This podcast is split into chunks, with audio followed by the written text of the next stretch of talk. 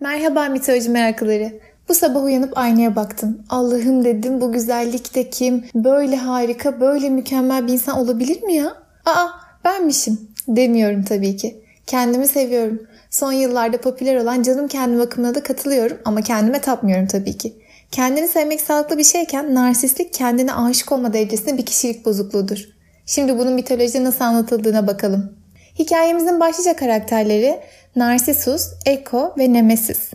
Narsisus, Narkisos diye de okunabiliyor. Ben Narsisus diyeceğim. Irmak tanrısı Kepisos ve su perisi Liriope'nin oğlu. Çok yakışıklı ve kendini beğenmiş bir avcı. Eko bir su perisi, çok geveze. Zeus su perileriyle vakit geçirmek istediğinde kıskanç eşi Hera'yı oyalaması için Eko'yu kullanıyor.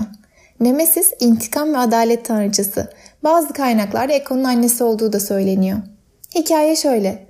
Hera bir gün Eko'nun kendisini Zeus'un ne işler çevirdiğini anlamasın diye oyaladığını fark eder ve bu geveze periyi bir daha konuşamamak, sadece karşısındakinin son kelimesini tekrarlamak üzere lanetler. Eko yani yankı kelimesi dilimize buradan gelir. Eko bir gün ormanda dolaşırken yakışıklı Narsisus'u avlanırken görür. Ona aşık olur. Seslenmek istese de Hera'nın lanetinden dolayı tek kelime edemez.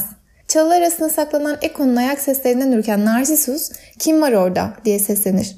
Eko sadece orada diye cevap verir. Narsisus tekrar sorar. Kimsin sen? Eko sadece sen diye seslenir.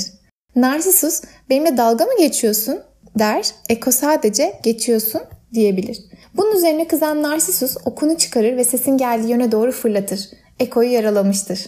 Hikayenin bundan sonrası kaynaklarda farklı farklı anlatılır. Ben sevdiğim tarafını anlatacağım.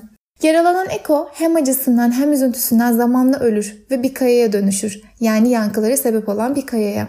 Kızın ölümüne çok kızan intikam tanrıçası Nemesis, Narsisus'u kendine aşık olmakla cezalandırır. Narsisus bir gün ormanda gezerken çok susar ve bir gölün kenarında oturur. Su içmek için uzandığında gölde kendi görüntüsünü görür ve aşık olur. Elini uzatır ama ulaşamaz. Suya atlar. Görüntüye doğru yüzdükçe görüntü kendinden uzaklaşmaktadır. Nefessiz kalıncaya kadar derinlere gider.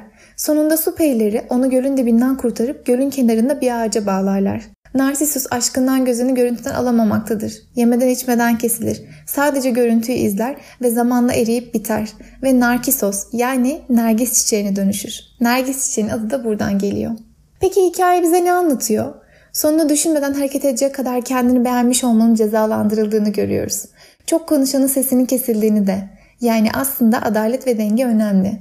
Kendini beğenmiş birinin en ufak bir çalı sesinden nasıl ürktüğünü görüyoruz. Ki bu bence günlük hayatta narsist insanların o büyük egolarının altında en ufak bir yorumu bile kendilerine tehdit olarak algılamalarına güzel bir gönderme. Kendini beğenmiş birine aşık olmanın ekoya acı ve ölüm getirdiğini ve tabii ki Narsisus tarafında kendine aşık olmanın ölümcül sonunu ve yalnızlığını görüyoruz.